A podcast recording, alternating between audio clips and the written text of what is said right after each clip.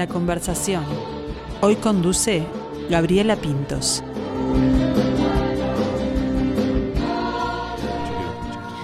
La obra El Principito, escrita por Antoine de Saint-Exupéry, es uno de los libros más leídos de todos los tiempos. Aunque está considerado como un libro infantil por la sencillez de su narrativa, en él se tratan temas tan profundos como el sentido de la vida, el amor, la amistad, la soledad y la pérdida. Está considerado una obra maestra, ya que es capaz de sorprender y captar la atención de pequeños, de niños, pero también de adultos y la hayas leído o no, seguro repetiste alguna de sus frases para marcar un punto de vista, como lo esencial es invisible a los ojos, recordando que somos mucho más que este mundo de apariencias. Conócete a ti mismo y podrás comprender mejor a los demás.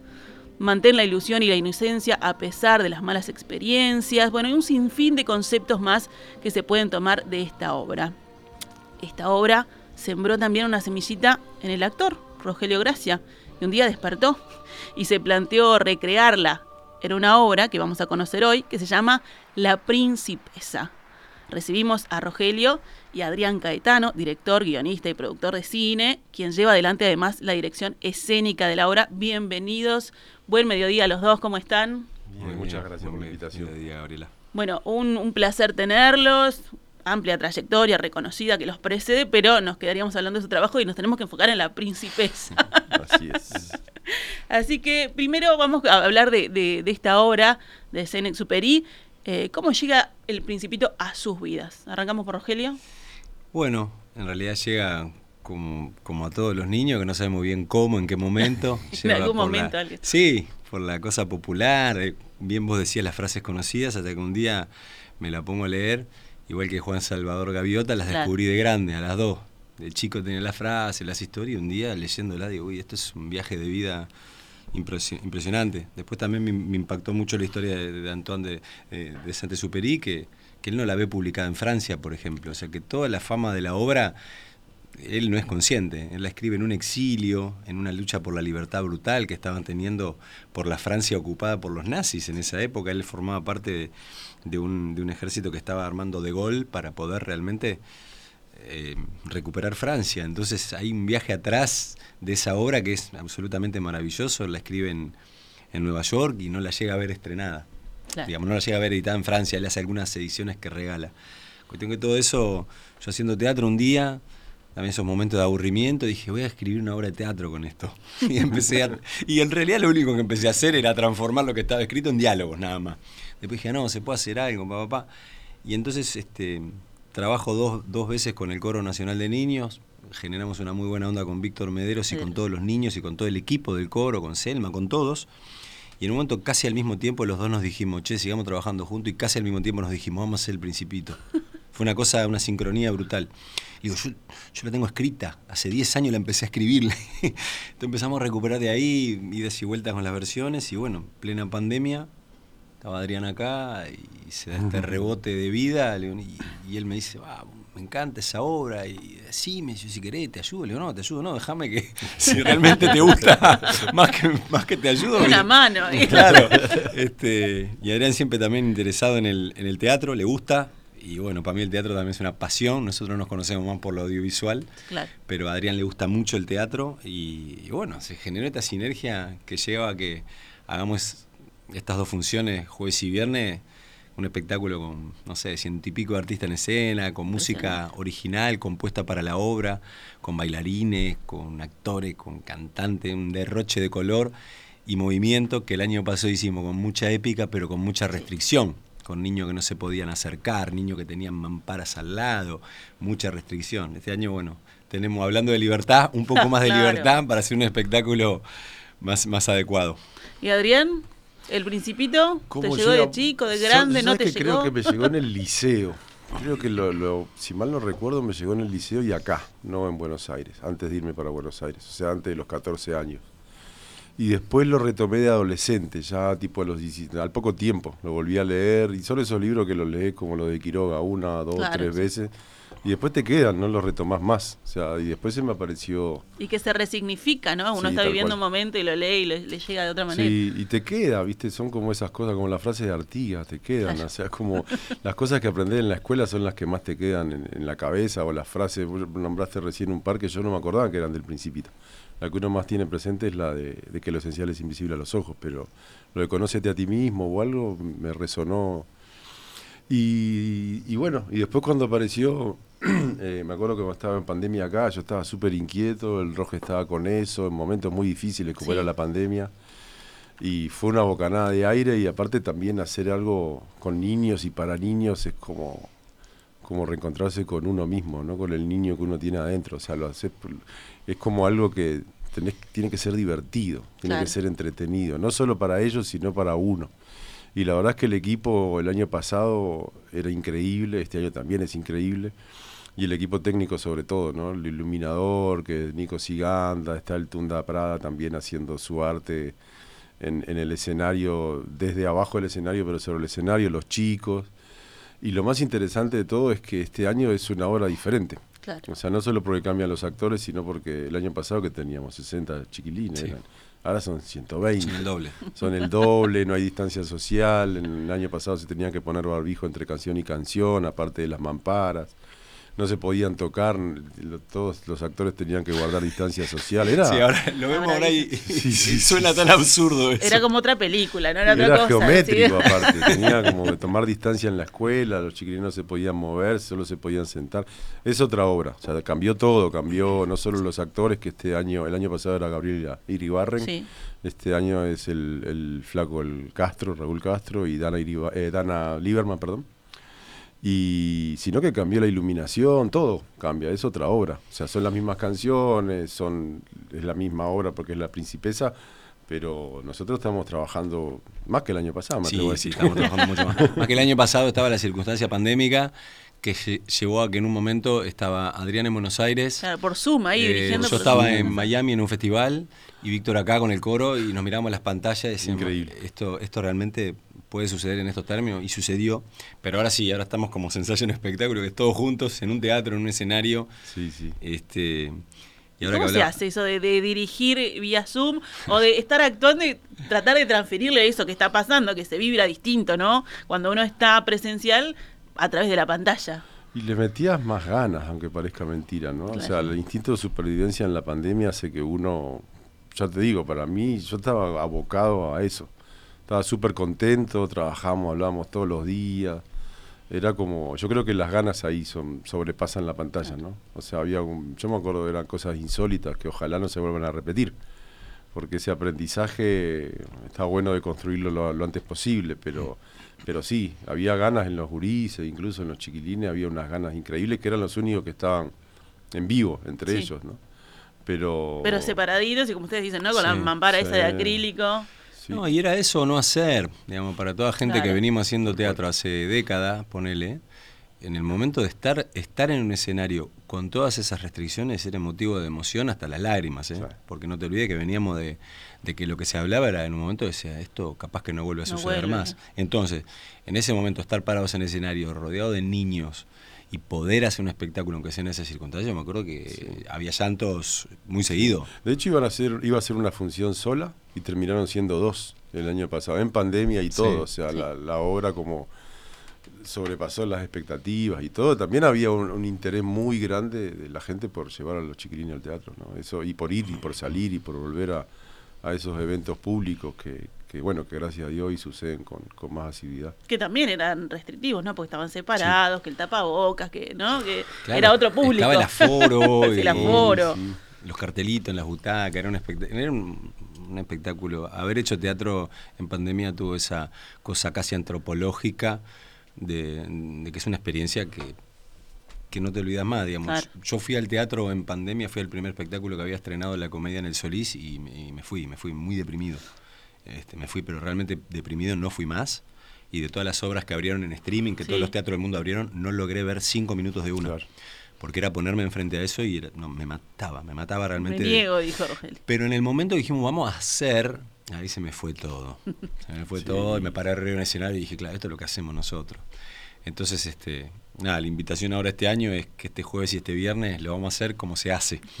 Entonces queremos que la familia vaya, porque es un espectáculo realmente familiar. Eh, están los niños, la pasan bien, los adultos la pasan bien, porque como vos decís, hay frases icónicas que, invitan a una reflexión que es muy actual. Por eso los clásicos se vuelven clásicos. Hay una frase, por ejemplo, en esta época que está en época de narrativas y de relatos, que es muy interesante, que dice este el lenguaje es fuente de malentendidos. Esa es una, frase hermosa de, de Sante Superi que decime que no tiene la vigencia que tiene hoy. Donde, vigente, donde toda una historia social de que este relato versus este relato y hablan los dos de lo mismo y realmente son dos historias opuestas. Distintas, son, son dos, eh, dos países o dos momentos distintos para la persona que lo está contando, claro. Entonces el adulto tiene una reflexión, un encuentro consigo mismo y el niño tiene otra, que es con canciones, con este principito, con, con, los planetas de estos personajes absurdos, con el, con el zorro, que en este caso es una zorra, que la interpreta Dana Lieberman, que hace una enseñanza sobre la amistad y sobre crear, sobre crear vínculos, que es que es muy hermoso y bueno, cuando abre la boca ese coro hermoso, uno queda... Eh, nosotros no nos acostumbramos nunca. Bueno, hablaban recién, ¿no? Que ahora hubo cambios en el elenco, se sumaron otros nombres, un grupo bastante ecléctico, les voy a decir, como decía el, Flaco Castro, Raúl Castro, Ana Liberman, Rogelio, que hace aviador, y Ana Clara Ferreira, que es la principesa que es por Ana Clara, que es principesa y no principito. O Creo que fue una decisión que tomamos al principio. Nosotros queríamos trabajar, sí, con, con alguien con un actor o una actriz y, después Víctor dijo, bueno, busquemos en el coro, porque Ana Clara es parte del coro. Nosotros hicimos un casting abierto, pero después nos fuimos quedando y apareció la idea de que fuera una princesa también, como también el personaje en su momento de, de Iribarren, que era que los personajes de los planetas eran todas mujeres. De repente pasaron a ser, ya no era un rey, era una reina, ya era un hombre de negocios, era una mujer de negocios ya no era una vanidosa, era una vanidosa y de repente nos pareció como súper pertinente poner también al, en vez de un principito una principesa. Que tenía algo de eso un poco de principito, viste que era un poco andrógino y ese no, uno no sabía. Y nos pareció un acierto y la verdad es que nada, Ana Clara está increíble. Estuvo increíble y ahora está increíble también. Está impresionante.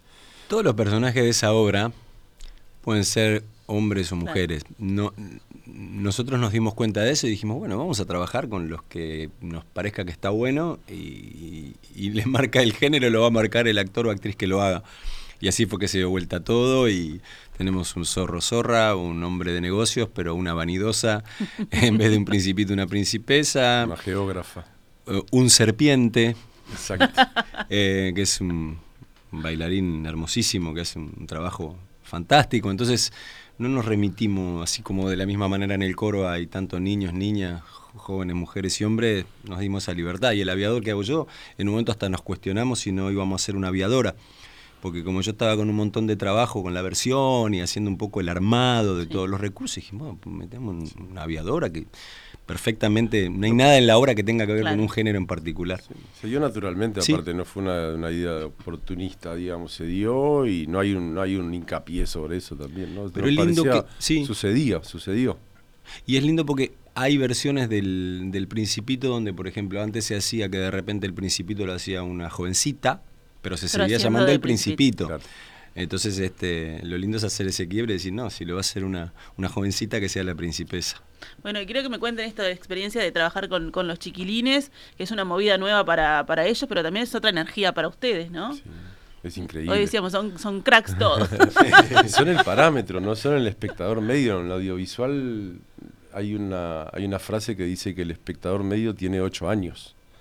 Y en realidad es un poco así, ¿no? O sea, uno ve las películas de, no sé, de Indiana Jones, y por ejemplo, y, tenés 30 años te divertís, pero cuando la mirás tenés 8 años.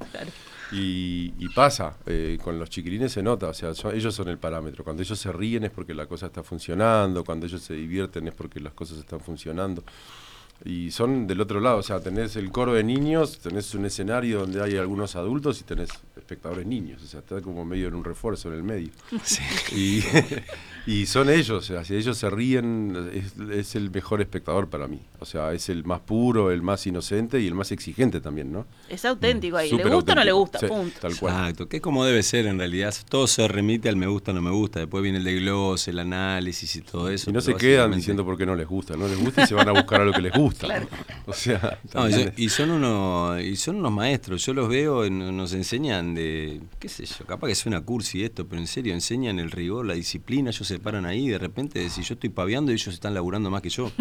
este No, realmente, hay, hay una pureza y hay un encare en cómo hacen la, la tarea que es, es de un aprendizaje brutal. Yo ya te digo, yo empecé a trabajar hace no sé cuántos años y repetimos la experiencia, porque yo realmente la paso bien. Me emociono mucho aparte, que por Ah, y viajan un montón, ¿no? Algunos viajan una hora en ómnibus entre ida y vuelta, venir a Sí. ensayar. Hay una pasión, ahí, un sí. compromiso ahí. La familia entera se involucra, Claro. ¿viste? Porque para que el niño llegue al ensayo todos los días, no llega solo. Sí, sí. Entonces, e- es muy emocionante todo lo que sucede ahí. Y yo creo que toda esa historia de la familia habla a través del niño, ¿sabes? Este, un niño que lo- su familia se hace un sacrificio para que vaya ahí, y ese niño cuando canta te está contando todo eso. Sí, claro. este, y es es súper emocionante realmente trabajar con ellos. Yo lo considero una bendición y lo agradezco un montón.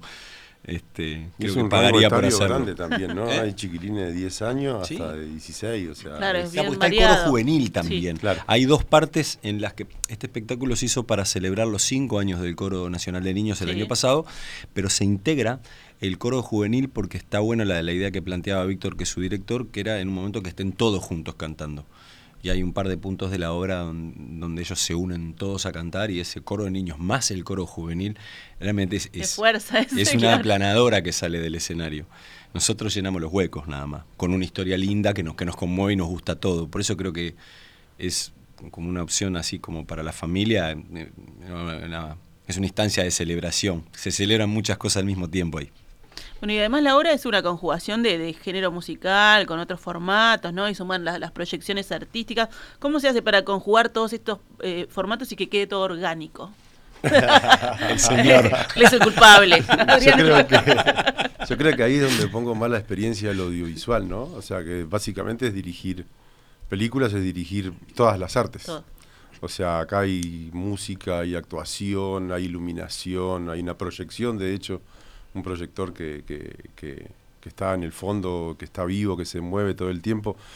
No sé cómo se hace, sé que, sé que la pasás muy bien cuando ves el resultado. Es trabajoso, pero también tengo, me estoy apoyando en, en talentos, ¿no? O sea, lo más divertido de este trabajo es trabajar con el talento del otro y moldearlo y reubicarlo. Y, y yo siento como un respeto mutuo hacia, hacia esos talentos, no sé, tanto de los actores como principalmente de los chiquilines, de Víctor, del, del, iluminador, no sé, montones de, de- conjugar eso, hay que armar una obra, eh, es una responsabilidad también, tenés que armar algo sólido, o sea, que funcione y, conjugar todas esas cosas, ¿no? Es como rompecabezas en un punto, y que todo encaje y funcione. Además es una marca para esto, me quedé pensando ahora, para estos pequeños artistas que se están mostrando, ¿no? Es muy importante este paso que están dando, que queden ellos como eso, como ese puntapié inicial para, para todo lo que se les viene.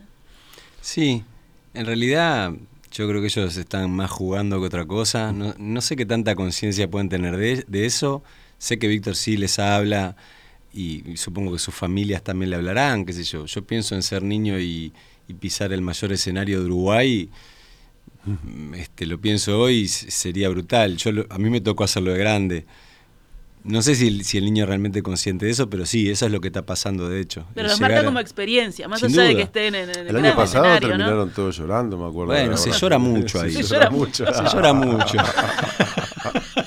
Es lo que tiene el teatro. No, y pasa- no, pero fundamentalmente ya te digo, con esto de los niños, eh, yo ya te digo, son más de 20 años haciendo teatro y las cosas que viví ahí con los niños no las vivo en otro, en otro lado. Cada uno, no quiere decir que el otro sea peor, ¿eh? No, claro, es Pero así como hacer un monólogo tiene cosas que pasan, va a hacer una película. Cada- lo de los niños es una conexión con el niño de uno. Sí, claro. A mí particularmente conectar con el niño siempre me emociona, no, no entiendo bien por qué, pero lloro mucho y, y me emociono mucho. Y Y es me- otra li- libertad también, Sí, ¿no? otra sí, sí, responsabilidad. me- aparte. Bailo con ellos un montón, me divierto como un niño más con ellos, hay una pureza en el lenguaje hermosa. No sé, no pienso en ningún problema cuando estoy con ellos cantando y bailando. Y, y creo que a todo el equipo que trabaja y le pasa algo parecido. sino lo mismo. Entonces se genera una energía que es única que es jugar con niños. Después hay mucho rigor, hay que seguir una partitura, afinar y todo este tipo de cosas, pero me parece que viene mucho después. Aparte, todas las personas que vamos a trabajar ahí se supone que son gente con oficio, es decir, el flaco Castro va a saber lo que tiene que hacer, Dana también, Adrián, Víctor, pero hacerlo con ellos se transforma en un juego, en un momento que es de, una, pureza y de una libertad y de una diversión y una emoción brutal y además de eso creo que estamos sí todos teniendo la, enseñanza que tienen los grandes maestros. Pasa cuando uno, yo qué sé, hace Shakespeare es lo mismo, hace Shakespeare es de una exigencia brutal, pero cuando te vas a tu casa sentís que te, que te acaba de iluminar un maestro. Eh, los clásicos tienen eso. Y, un grande como esto, como una obra grande como Sante Superi, pasa lo mismo, digamos, tenés el juego y todo, pero también sentís que estás teniendo una experiencia brutal. Hay mucha existencialismo, mucha reflexión filosófica de la vida. Entonces, como, bueno, es como un premio también. Digo, es un premio poder hacerlo.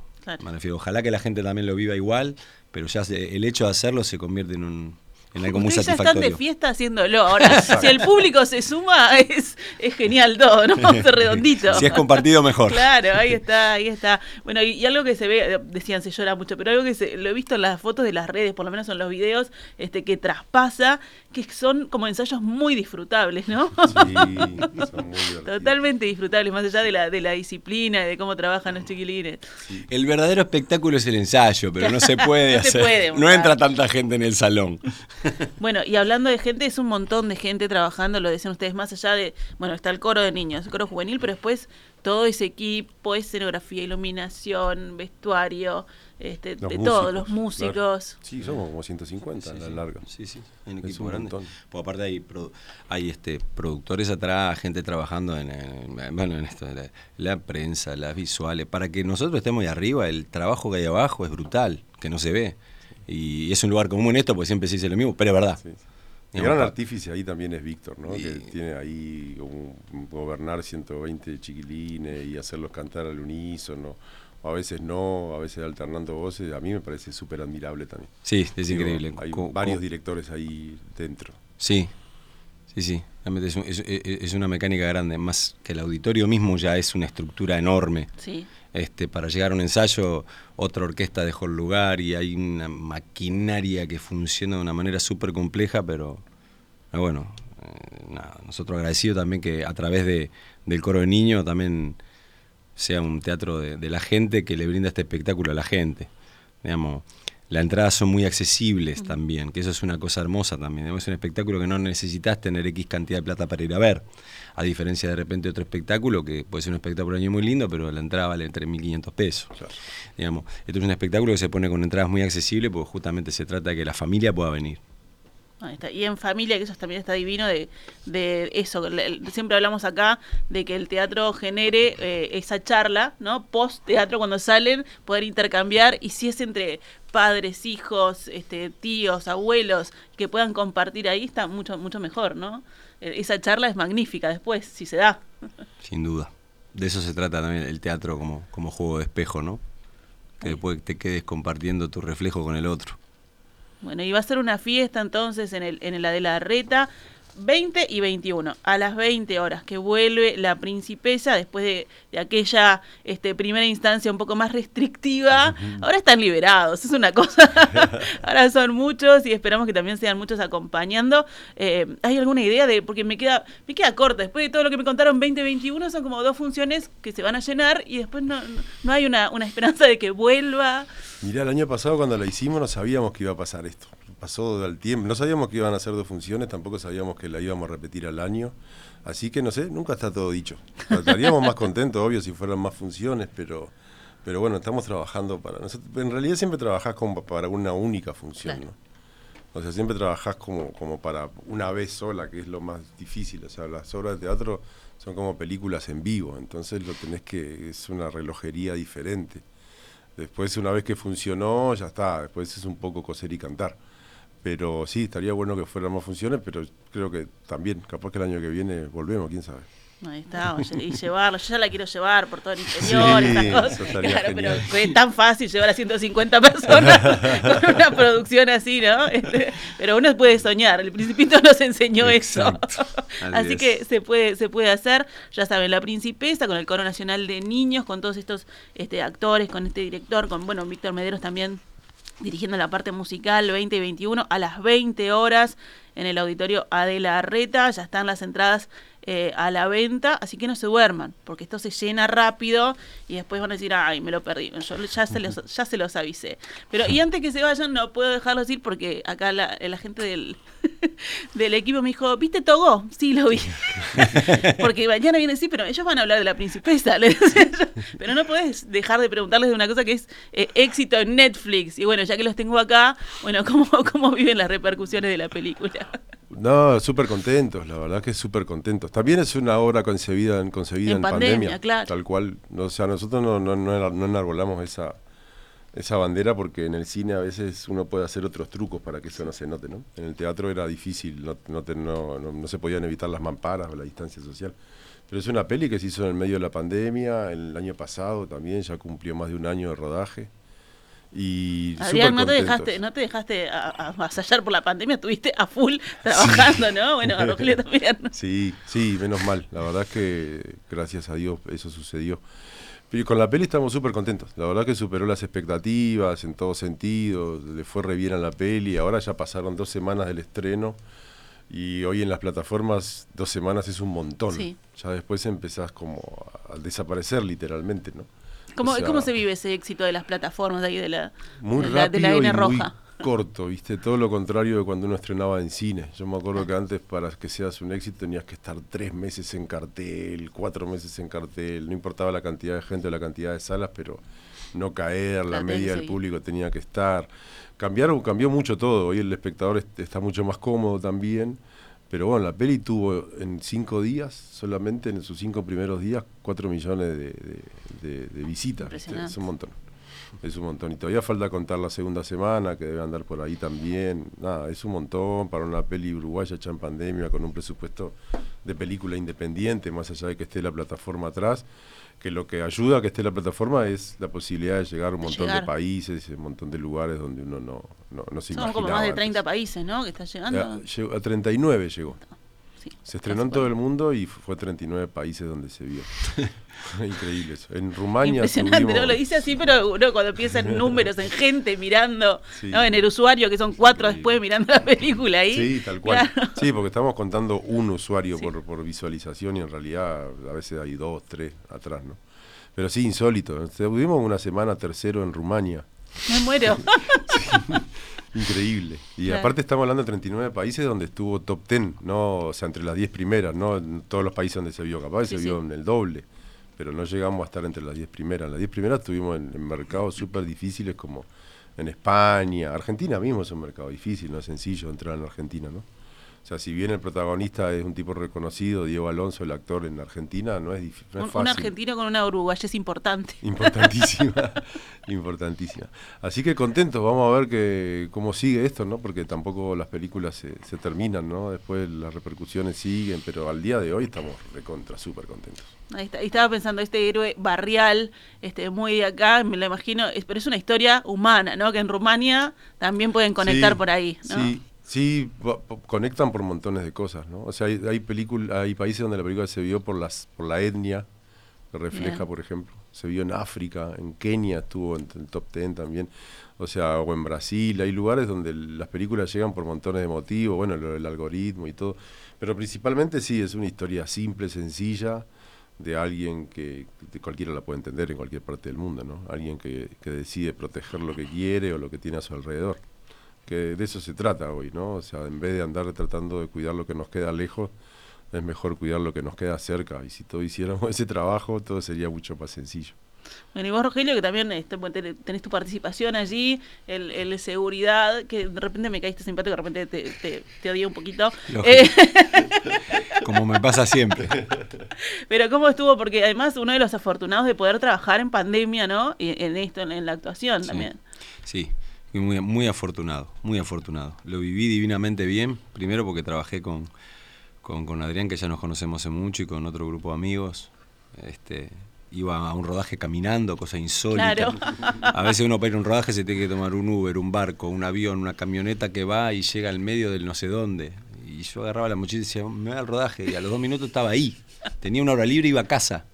Una cosa insólita. Y lo viví, bueno, primero con el gran agradecimiento de poder estar trabajando en pandemia de, vivir esta experiencia de explosión de contenidos de plataforma, pero en Uruguay. En Uruguay, claro. Esto para mí fue el granito de... Con un contenido uruguayo. Con un contenido uruguayo, una película uruguaya, con equipos de, gente uruguaya, con los cabezas de equipo, los equipos, los actores. En el caso de, de, Diego es argentino, pero digamos, es, uno en un equipo enorme y aparte un actor ya que es medio uruguayo, conoce mucho, viene mucho por acá y es un campeón. Y y bueno, ya te digo, con esto de, también matar esa, esa desesperación que nos venía en ese momento de, ¿qué pasa? Estamos hace veinte y pico años trabajando en lo mismo y ahora se corta todo. Entonces ahora me acabo de dar cuenta de una cosa que en realidad en plena pandemia hicimos esto de la principesa, hicimos todo, con Adriana hablábamos por teléfono, llegamos a, hicimos, grabamos los cuentos de, de amor, locura y de muerte, que todavía están inéditos, están sin editar. Ah, pero los grabábamos él desde allá, yo acá, se, hacía la música con su primo en Alemania. que hizo la música de Togo Que fue el mismo que hizo la música de Togo y tenemos ese trabajo para mostrar. Realmente nos picó, por suerte nos pegó bien. Sí. Este, y no nos faltó el trabajo, pero más allá de eso también creo que lo de Togo pega porque es una historia que es universal. La, la, nobleza y la no nobleza son universales. Shakespeare también lo cuenta y los griegos también lo cuentan. Eh, está la luz y está la oscuridad. Eso no, no es un invento de la narrativa, eso es un reflejo de la vida. Entonces, lo de todo es bueno, tipo con una nobleza y con unas ganas de, de, de rebelarse ante algo muy injusto y muy oscuro, y, y, entonces creo que por eso la vuelve universal. Pero a su vez es una historia tan uruguaya que este que mucha gente, claro, se vuelve loco de ver una película de Netflix que está en Palermo. y que habla de una temática uruguaya. Claro, de una temática uruguaya que está en los cuidacoches. Entonces tiene, desde esa sencillez, agarrar un tema universal. Y yo creo que las obras buenas generalmente pasa eso. Es una historia sencilla que apela a los conflictos este, más profundos contada en un lenguaje sencillo. Entonces, ahí un poco también el éxito. Y, y bueno, gracias a esto que decía Adrián, lo que, lo que a todos nos gusta es decir, bueno, esto que demuestra que cualquier plataforma puede venir acá y hacer una película local y que también tenga proyección en todo el mundo y no, necesita solamente brindar servicio de producción afuera. Es decir, además de brindar los servicios de producción, que es buenísimo y deja un montón de trabajo, generar también películas que sean uruguayas, que eso también creo que es la, sería el gran triunfo también para el audiovisual. Con, con actuaciones este, reconocidas, pero también con mucha gente joven, ¿no? un montón, sí, un montón de actores jóvenes que la verdad es que hubo un casting importante en el Cerro. Hay muchos de los actores que vienen de ahí del Cerro. En un momento estaba se había puesto como difícil encontrar, ¿viste? Personajes nuevos también. Sí, claro. Entonces salimos a buscar no solo entre la gente joven, sino en, lugares donde en general no suelen hacerse casting. Y, y nada, para mí fue como descubrir absolutamente todo. O sea, fue un descubrimiento, como ir a filmar a otro país, aunque parezca mentira, aunque fuera Uruguay. Yo hacía, que Uruguayo Campeones fue 2004, hacía casi 17 años que no se no filmaba acá. Nada, absolutamente nada. Bueno, me vine, cuando me vine en pandemia hice un videoclip también para No, no te va a gustar y, y, después apareció esta película. Pero sí, principalmente la gente joven, la gente nueva los amigos de siempre. O sea, era una mezcla interesante. Siempre es interesante y siempre es sano trabajar con amigos en estas huestes del arte. Y, y nada, ojalá se vuelva a repetir, como bien dice Rogelio, ¿no? O sea, no solo brindar servicios, que es algo que compete de repente más al Ministerio de Trabajo que al Ministerio de Cultura, sino generar contenidos propios y que uno pueda verse en eso. Y para que eso se vaya perfeccionando y para que los contenidos sean cada vez mejor y todo, hay que darle continuidad a ese trabajo. Bueno, ya está el antecedente ahí, a ver, a ver si, si, sigue si se sigue el, ejemplo. Ya está, ¿qué más quieren? Les hice los dos programas. Tienen todo para ver, tienen todo para ver en casa y después para los chiquilines se lo llevan el 20 y 21 a ver la principesa en el auditorio. Bueno, Rogelio, Adrián, muchísimas gracias, por su tiempo. Que no se confundan los padres y no, lleven a los niños a ver Togo y vayan los grandes a ver la princesa. Aclarémoslo por las dudas. No, no, después en, la web les aclaramos todo, no se preocupen. Muchas gracias, un gusto. Bueno, gracias a ustedes.